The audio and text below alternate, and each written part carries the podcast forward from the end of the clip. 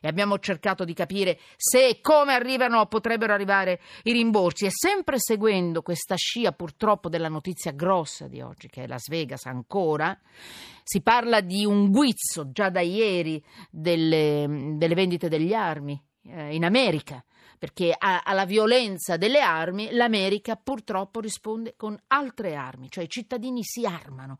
Tenete presente che a quello che è successo davanti a, un, a, una, a una strage come quella di ieri, nessuna arma avrebbe potuto rispondere un po' per l'effetto sorpresa, un po' per, per la raffica di, di, di, di, spari e via dicendo. In ogni caso l'America compra ancora armi e le, e le azioni delle, delle, dell'industria delle armi volano. Allora io mi sono domandata, qui in Italia, che cosa succede? Cioè, qual è la situazione in Italia? Boom di vendite? Risentiamo anche noi di queste notizie dell'estero? E se compriamo, perché compriamo? Legittima difesa? E a che punto siamo con la legge per quanto riguarda la legittima difesa e le armi? Nello Scavo, giornalista del quotidiano Avvenire, fammi un flash su questo, per favore, tu che hai fatto molte inchieste sulle armi. Ciao. Ciao a te Emanuela e a chi Nello. ascolta. Beh, eh, bisogna dire questo, in Italia c'è un forte dibattito che ritorna ogni qualvolta si ripresenti eh, un fatto di cronaca molto grave intorno alla legittima difesa.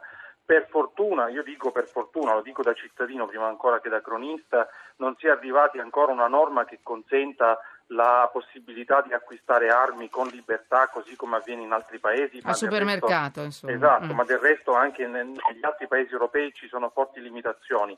Purtroppo dobbiamo tenere conto, Emanuela, anche del contesto eh, europeo. Io intanto vorrei ricordare un dato che riguarda gli Stati Uniti ma che ci tocca molto da vicino. Eh, l'industria delle armi per l'Italia è molto importante, per stare solo alle armi cosiddette leggere. L'Italia è il sesto paese esportatore eh, um, verso gli Stati Uniti. Solo l'anno scorso sono partite dall'Italia quasi 400.000 pezzi, quindi armi da fuoco. Leggere cosa sono? Le pistole? Mm, pistole Io non me ne fucili, intendo. Mm. Pistole, pistole soprattutto, fucili e altre armi automatiche Sì. che però possono essere facilmente modificate e possono diventare armi da, da guerra Poi. e l'Italia in questo è un mercato forte. Noi C'è cosa compriamo? Questo è quello che esportiamo. In Italia cosa compriamo maggiormente? Beh, non ci sono dati dettagliati Sì. perché su questo non c'è una grande trasparenza, così come certo. Per le armi, le armi da guerra. Eh, L'Italia diciamo, ha un suo mercato che è quello legato soprattutto alla caccia, quindi all'attività venatoria e alle cosiddette armi sportive, però c'è tutto un mercato nero di armi sui quali si indaga sempre molto poco e per i quali ci si sveglia davanti a fatti di cronaca. Spesso insomma, noi cronisti tocca scrivere che è stata utilizzata una pistola o un fucile con la matricola a brasa. Questo vuol dire che però materialmente c'è un, un mercato fortissimo. E non diamo istruzioni senso. per l'uso, cioè dove trovare questo mercato nero e come trovare un'arma. No, eh, questo non lo facciamo, ma purtroppo possiamo dire che non è neanche così complicato. Ecco, c'è un appunto. problema che riguarda Emanuela l'Europa e quindi anche l'Italia. Il caso del Bataclan, un atto terroristico eh, crudele come quello, Sì. devastante, che ha colpito Sì. anche la simbologia del nostro stile di vita, è avvenuto perché legalmente erano stati acquistati, è un'inchiesta giornalistica condotta anche da noi aveva permesso di rivelarlo, erano stati acquistati legalmente dei fucili Kalashnikov presso un rivenditore dell'Est Europa eh, che eh, cedeva queste armi in quanto armi storiche. All'interno erano state cioè piombate, rese inutilizzabili, ma acquistando altre- altrettanto legalmente un kit da 100 euro, questi Kalashnikov possono essere riattivati. Ora farà impressione, ma meno di un anno fa, quando l'Unione Europea ha cercato di darsi Sì. delle normative più stringenti, anche il Presidente della Commissione UE ha dovuto ammettere che non è stato possibile varare un eh, divieto assoluto di vendita di armi come per esempio la K-47, ovvero il devastante Kalashnikov.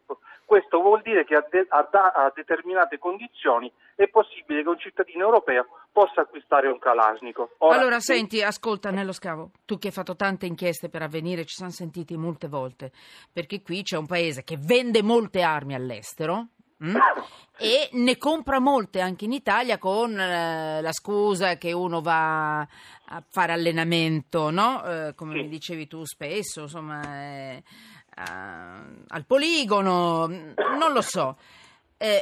Hai due battute proprio in chiusura di trasmissione perché io non voglio perdere adesso i ragazzi, insomma i lavoratori del, del CNR. Vai, dimmi, i precari, e non voglio schiacciarli. Dimmi tu una chiusura, cosa metti sotto inchiesta a questo punto per quanto riguarda armi e Italia?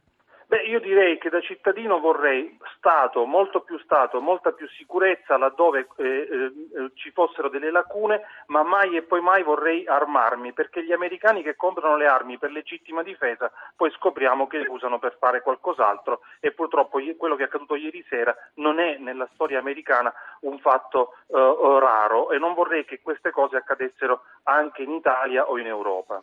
Senti, ci risentiamo però per quanto riguarda questo perché abbiamo attivo convinto dalle tue inchieste, visto che siamo in Italia. Però voglio, voglio rifare il punto anche sulla legge per quanto riguarda la legittima difesa in casa, al di là del, dei grandi attentati. Grazie Nello. Grazie. Grazie a te, a ciao, ciao, ciao.